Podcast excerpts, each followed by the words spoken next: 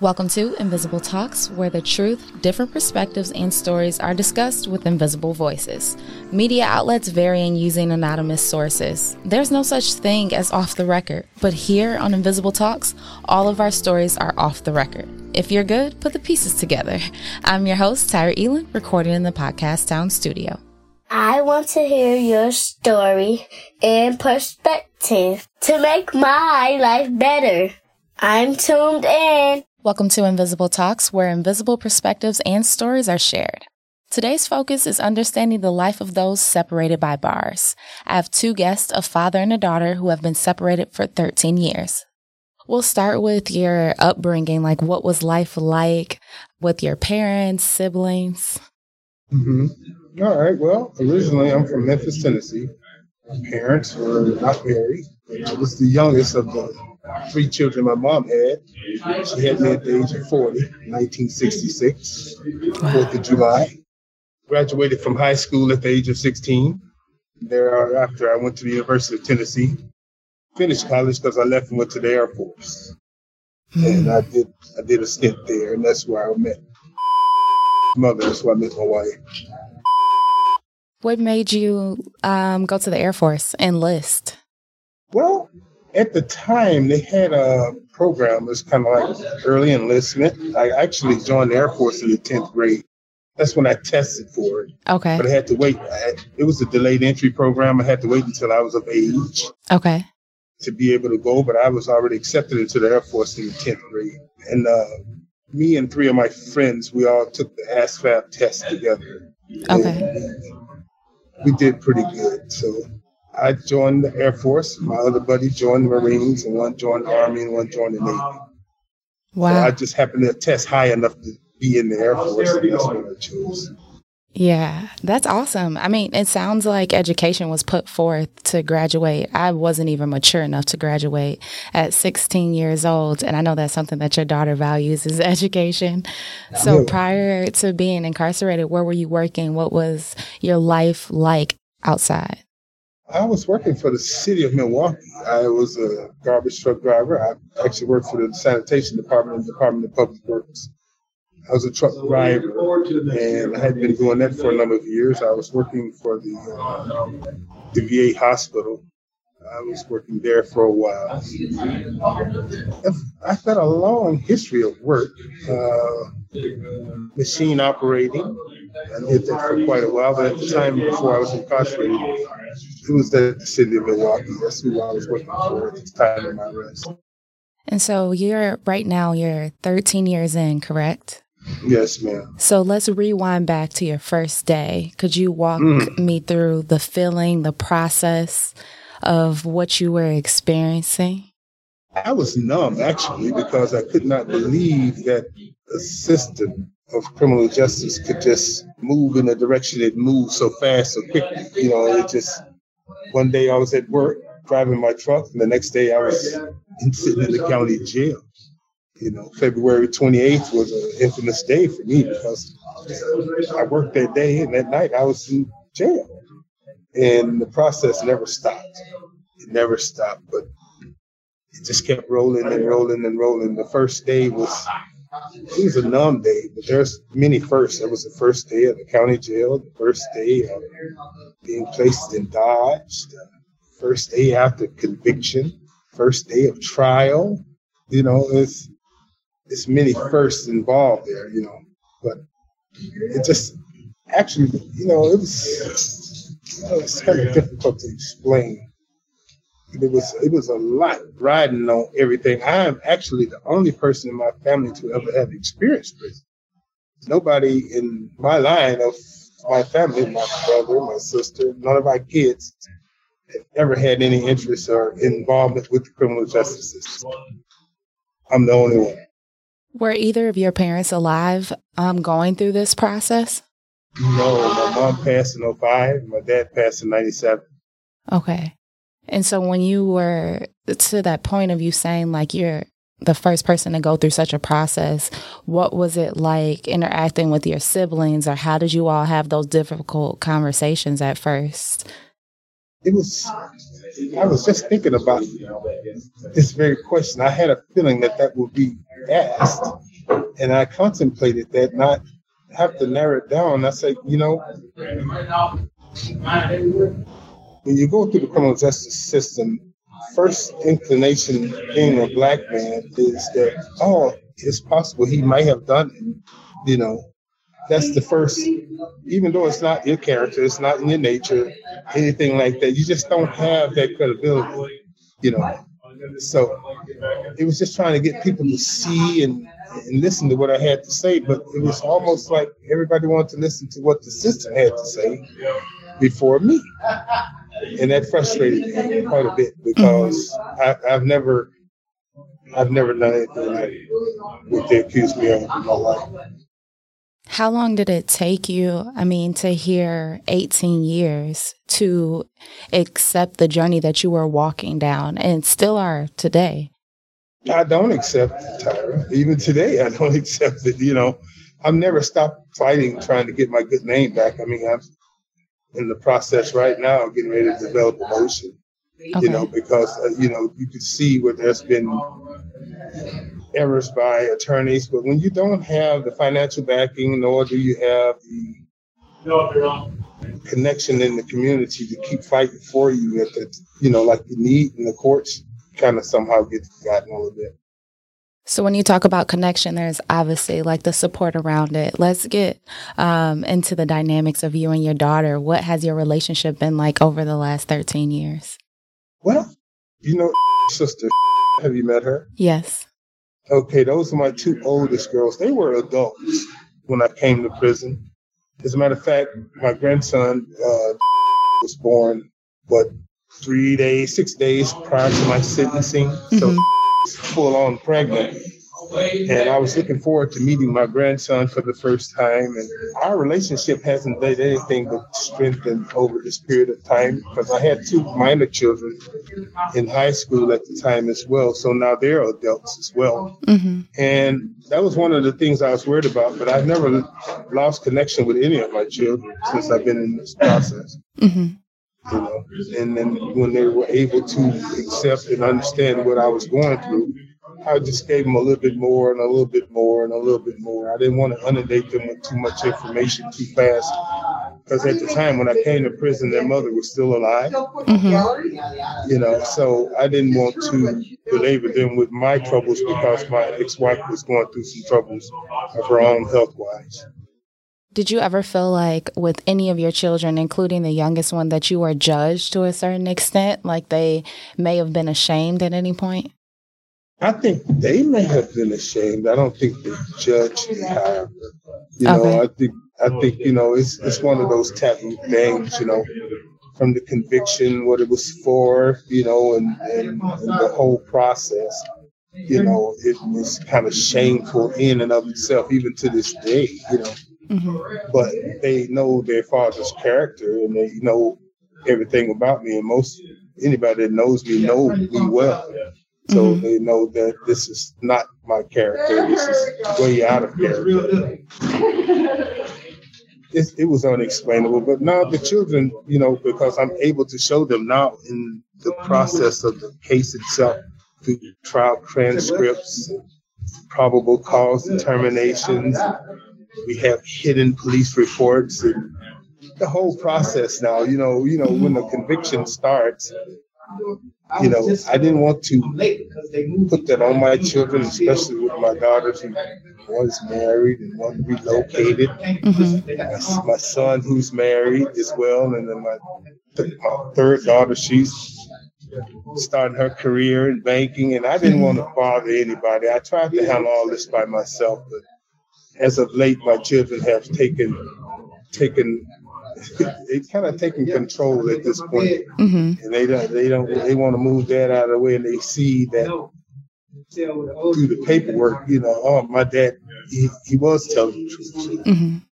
What, why do you think uh, in a system, and I know there are many levels uh, to the criminal justice system, that you were a target? Well, it was a number of things. Actually, money was money was a real strong driving force because that's what was attacked upon my conviction through my then wife, You know, she was. Uh, it was a fast marriage. You know, we was an adult. I, I was an adult marriage, so you know the game of love. You know, fools play this game, and I was one of the biggest. So, you know, so that's what happened. You know, I, she attacked the money. That's what disappeared 1st mm-hmm. you know, so I think that was it because I just got a lump sum from the VA because I have a 100% service connection disabled veterans. You know, so it was a lump sum of money and she couldn't get to it. And it was easy, it was a process. But at the time in 2009, it wasn't hard to be a target in Milwaukee County. You know, all you had to do basically was be black. Mm. You know, if I had known the criminal justice system like I know now, I would have took a different route. I wouldn't have asked for a speedy trial. I would have required them to provide their proof instead of me trying to rely on the criminal justice system like I did, but it failed me. Have you forgiven your ex wife? You talked about it being really a financial motive. Have you, in your heart, searched over these last 13 years and said, I have to let that go? Oh, yes. I've shed all hindrances of negative thoughts toward anybody or any feelings like that. You know, I don't focus on the rear view. I stay focused on the front. It's a lot more ahead of me. I'm hoping that it is behind. Right. Um, and with you saying that, I mean, what has been some of your learning experiences throughout these years? There are so many other pieces of hope that you can keep on to. So, what have you been learning? Well, it's a lot to learn, especially this, this was a culture shock for me, especially because I had never been involved in anything like this, mm-hmm. you know, to this degree. This is literally the belly of the beast. There's a lot of rules. Mm-hmm. There are a lot of unknown rules. There's a lot to learn and just the whole survival aspect of being in the penitentiary and in prison concept. But the one thing I did learn is that I did a pretty good job with my children. Mm-hmm. And that made that made me most proud. You know, I got four daughters and one son. So from this perspective, everybody's doing pretty good. Everybody's pretty successful. Mm-hmm. So it means even the time that I did have, my dad did a pretty good job. Mm-hmm. Poured it all into my children. Did you have anyone on the outside who really emotionally and the kids were able to lean on in your absence? Oh, my brother. You know, my brother. My uh, I got a one brother. He's here. Mm-hmm. He's the pastor of the church. His church. So he's been my rock for the longest until my children got of age where they could, you know, have candid conversations with me. Right. What role has spirituality played in your life? And I look at that twofold before incarceration and then after. Well, glad you asked. if I wasn't anchored in my faith, I probably would have failed this process. But the thing is, that's been my driving force, and that is my secret weapon. Mm-hmm. You know, in this process, um, I hold on to God's unchanging hand this whole time. Mm-hmm. And he hasn't failed me, he hasn't failed me yet. So I don't think he brought me this far to let me down. Right. Amen to that. What has been the hardest obstacle to overcome? I mean, you the 13 years that's that's a long time. And there's somebody mm-hmm. like me who's on the outside i don't even know how i could fathom. I don't know how i would have made it a week anywhere. Um, mm-hmm. and so just thinking about like you just said the rules you know there are communities is different. It's a whole new world. Um, what has been the biggest challenge to overcome? Well you know I tell a lot of the young men that's here that surviving this prison process is looking at it in the perspective of percentages. 90% of it is mental, mm.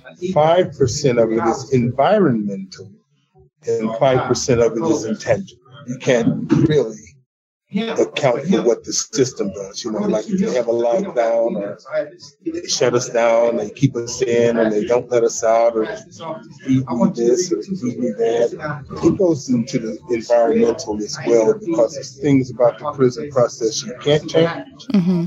So holding on to my sanity was easy because I just kept focused. I kept focused. I'm focus driven, like the, the title of your, the cast is. But mm-hmm. I, that, that, that is me. And now that I've, every year we go to what they call a classification. Okay. And they just classified me as minimum custody. So I got one foot out. Let's right. Like right. It's one foot. It's one foot out, and uh, I've been submitting uh, my applications to work releases. So that put me two feet out. Right. That that is the little pieces of hope that keep you energized and in good spirits. I'm assuming too, right? Mm-hmm, mm-hmm. Every every little piece is an increment, you know, and each increment gets me a little closer to the goal. There was a point in time when, when, like you said, when 18 years person was assessed, I was angry. Mm-hmm. The first three years, I was angry actually. But an older gentleman caught a hold of me and he told me, he said, "Listen, you're not going to be able to win in your feelings, in your emotions." He said, and he taught me how to look at the law, assess the law, and apply the law. Mm-hmm. And ever since, since then, I've been doing what I do. So. so, if there was one thing that you hope your kids understood about the inside looking out, what would it be? It's possible if you're ever in a situation to overcome. Mm. But I'm also keeping my children diligent in looking at how easy it is to get here. It's easy to get here and difficult to get out. That's a good one. So I always like to uh, wrap up each segment. Um, I see trees as powerful symbols of growth and resurrection. And so I have this book called How to Be More Tree Like. And so I'm going to read an excerpt, and I'd love for you to close us out with your thoughts on what you hear. And so it is get in touch with your spiritual side. This is a pie pole tree. There are almost as many interpretations of spirituality as there are types of trees. But whatever it means to you, it starts with finding a way to connect to an inner voice that could lead you towards a sense of peace. You could say that the pie pole or the bodhi tree is one of the most spiritual trees. In the 6th century BC, Buddha reached enlightenment while meditating under one.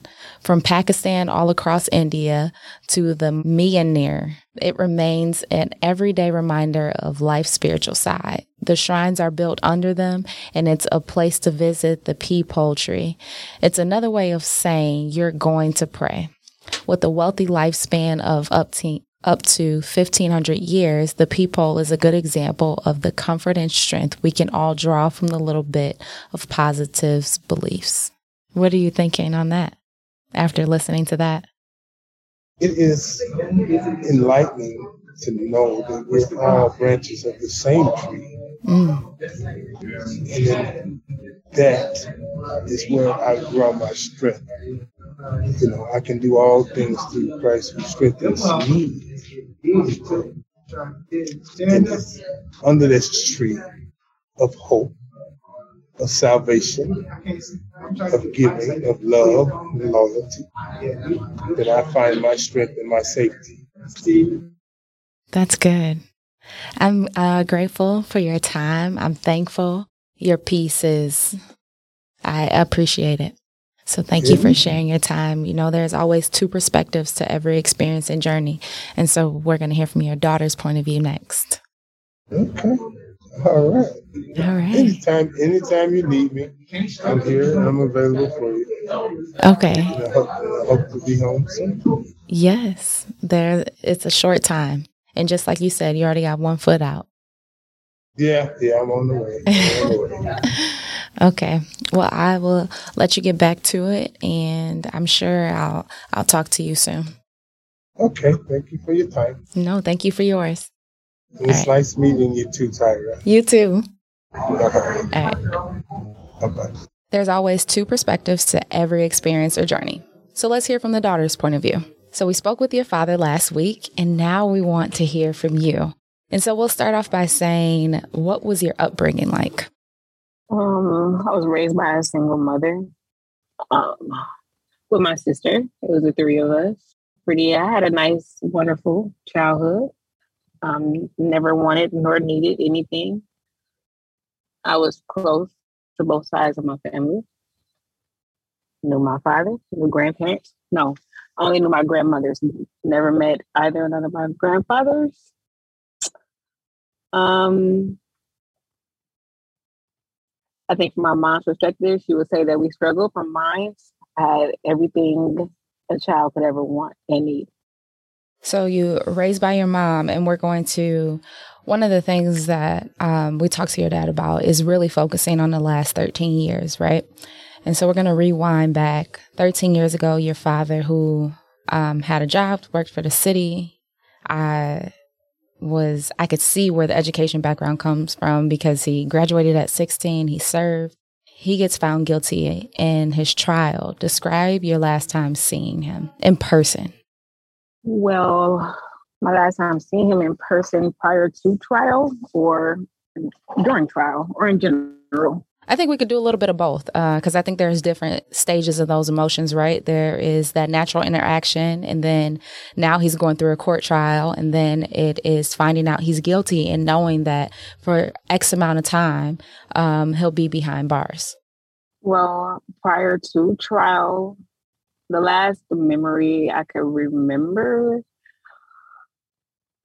was I want to say he was cooking something and I stopped by his house, you know, to eat.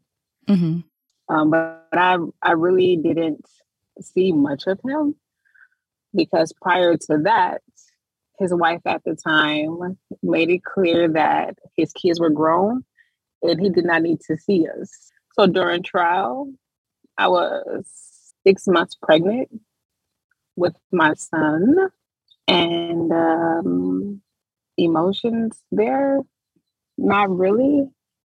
I can't, you know, it sucks because that's my dad, but him being sentenced really didn't take away anything from me. And I say that because it's not like I saw him every day to begin with. Mm. And so it's, you know, it was kind of like, dang, that sucks. You know, now I can't call him when I want to. I can't pop up when I want to. Or, you know, but it really didn't take a a toll on me as most would probably suspect it would. What has your relationship looked like with him over the years of him being incarcerated? I hear you saying, you know, that it, it's it is what it always has been when you're standing there and he gets sentenced. Um, but now looking at the last 13 years while he's been behind bars, what has the relationship looked like? I feel like it's improved gradually. Um, initially, you know, he'll call and it's like, oh, what's up?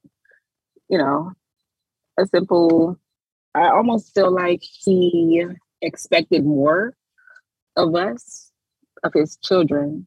And when I say that, but as I said, while he was sentenced, I was pregnant. So I was about to have a, a whole kid myself. And so my own family, and I feel like um, I didn't have the time, nor did I seek to make the time because I I have this child to raise, and I can't worry about you right now. But as I've gotten older, um, I talk to him every day. Um, I feel like this is probably the best our relationship has been ever because I can. Um, I'm not holding any grudges. Um, I accept him for who he is, what he's done, where he's at, and um, and I think as when I was younger, I kind of felt a certain way. You know, you could never come through, or or stuff like that. But um, gradually, it has definitely improved. I love it. Um, I love him.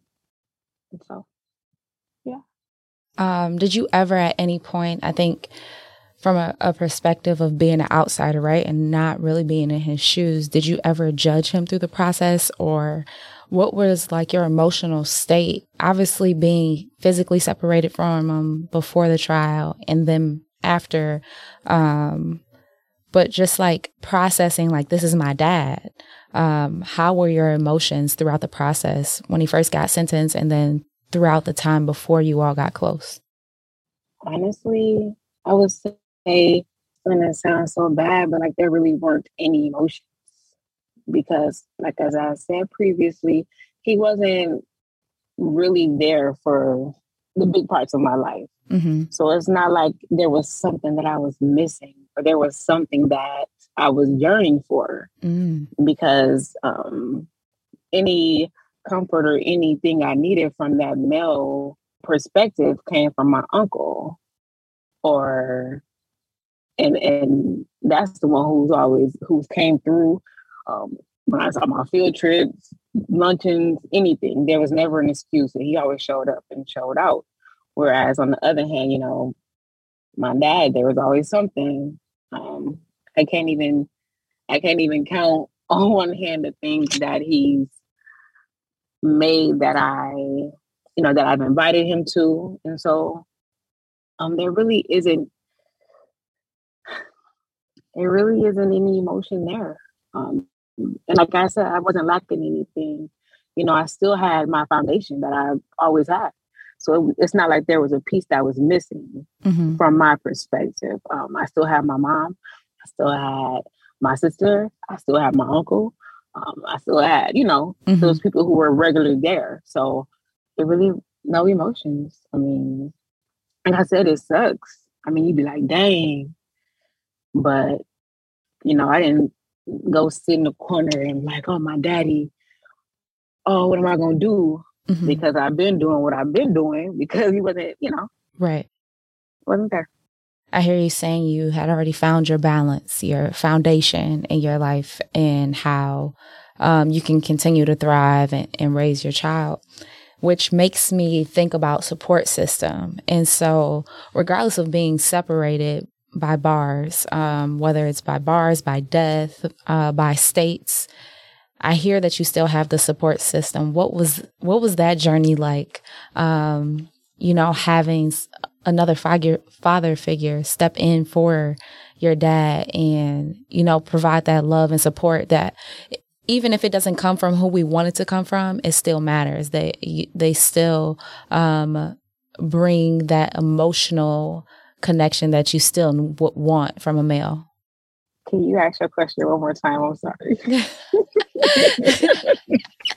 what was it like to have that support system? Uh, to still have the foundation that that people desire, young women desire. You know, you still had your uncle there. Um, whether it was between the separation of bars or you know all these other spaces when your mom passed like still having that support system what has that been like how has it impacted your life i feel like it's it's good i don't think i um if we're talking about prior to my mom's passing you know it was like an everyday thing and i feel like since my mom's passing I don't call my uncle as much. I don't visit. I definitely don't visit as much as I used to. But that's because I'm I know I'm in a different space. Um, and as I said, I have kids that I am I feel like I'm at an age to where I'm nurturing them. Whereas when I was a little bit younger, I still needed a little help, a little guidance with that. Mm-hmm. But to know that if I need anything, or whatever, you know, one call away, one one drive, you know, it's always there. You know, that makes me, uh, when I listen to you talk about it, I hear the journey of, you know, seasons. It's so easy to desire, you know, the stable foundation to be consistent um, throughout our lives, but that's not reality, right? And so you went through this phase of your mom and your sister, and that's like your season and you're thriving. That's your foundation. Um, your dad is in and out as you allow him to be in your life, as you engage with him.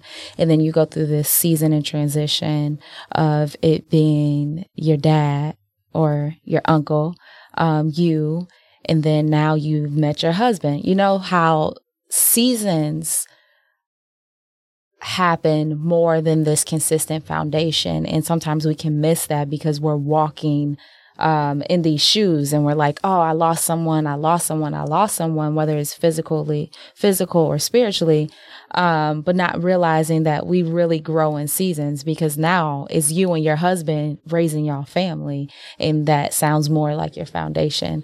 Um, what have you learned throughout these last 13 years?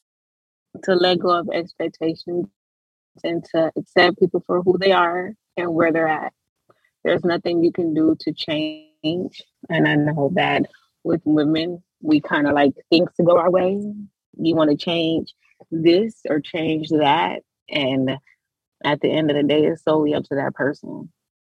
Mm-hmm. And so, and you just have to know whether or not that you're going to allow it and accept it, or if it's, hey, I'm not in that space anymore. So, bye.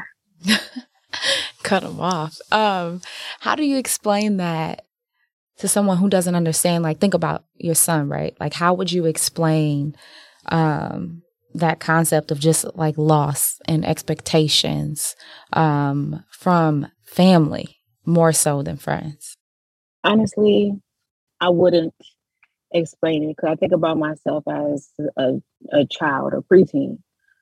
Um, regardless of what was being told to me, I really wasn't listening. I really wasn't hearing. And some things I needed to experience. And so, like, I'll just give an example. Like, if my son had this sibling or a family member who kept letting him down, you know, it's easy for me to sit there and say, all right, babe, stop having those expectations of them to meet you, you know, to do what you're expecting them to do. Because then you will have this. I feel that that'll put negative perspective in his, you know, mm-hmm. to a child. But as he gets a little older, he can kind of, you know, you kind of just let him know, hey, it's okay. If somebody ain't doing this, it's okay. Mm-hmm. You know, don't blame yourself.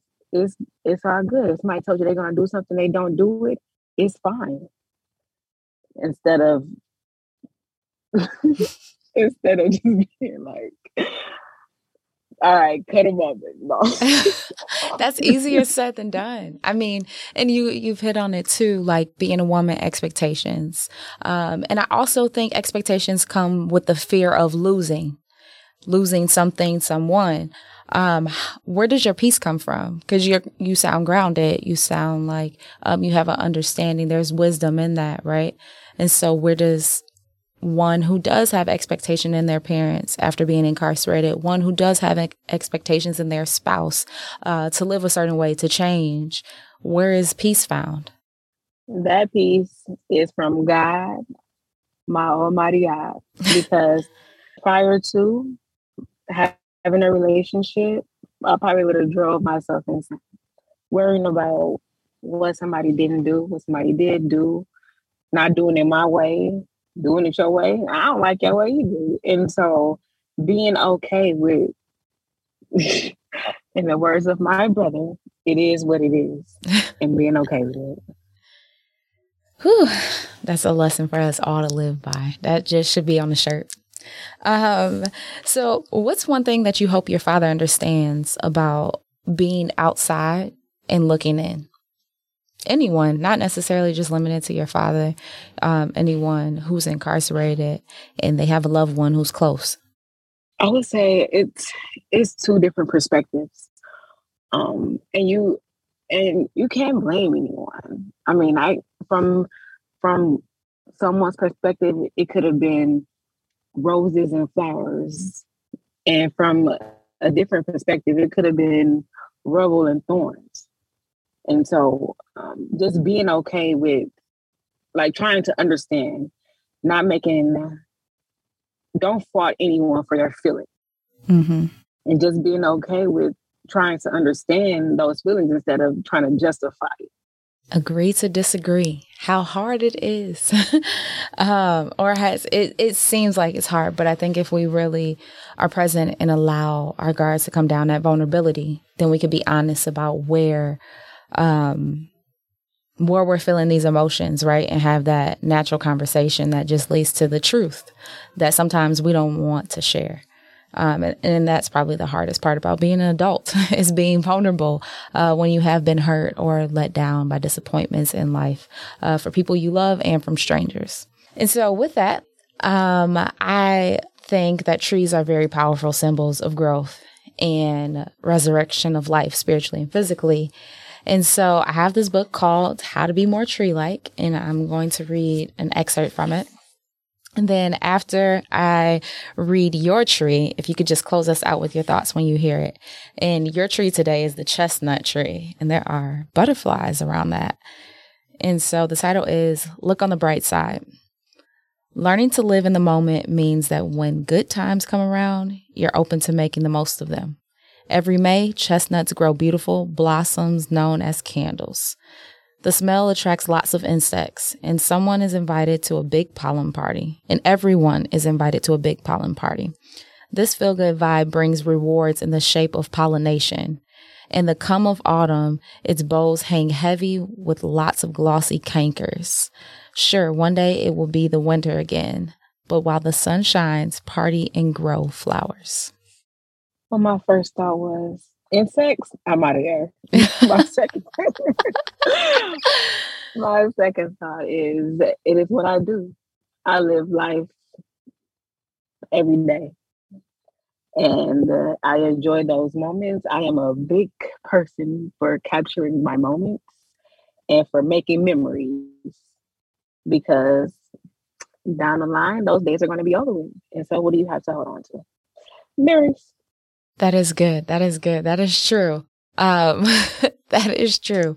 To live in the moment feels difficult, but what I've learned, especially even from my test today, is when I can be present and not multitask, is when I can be um, like the chestnut tree, where I could just feel that sun just beaming and be okay with everything that's happening, whether good or bad, chaos or calm. Um, but when I'm trying to text someone back, look at my notes, tell the kids to stop, when I'm overwhelmed with everything that's happening around me, then it's like, I can't think. Um, so that was a that was a good way to wrap it up. Thank you for your time. I thank you for, you know, giving us perspective from being on the outside looking in. Thank you. And You're welcome. that's all we've got for today's segment here at the Podcast Town Studio. These stories, they connect us. The ultimate question what was the journey like to freedom? Wait, freedom is agreeing to disagree, different perspectives, healing from within, all because life and legacy are complex. Beauty feels good when it's from within. We see people every day, but do we really see them? Their thoughts, griefs, pain, or struggles? To be strong is to heal. If your heart is broken, you'll find God right there. If you're kicked in the gut, He will help you catch your breath. Remember to breathe. You're stronger than you think. Make sure you stay connected by following us on Facebook and Instagram at Invisible Talks Podcast. Until next time, I'm Tyra Elon.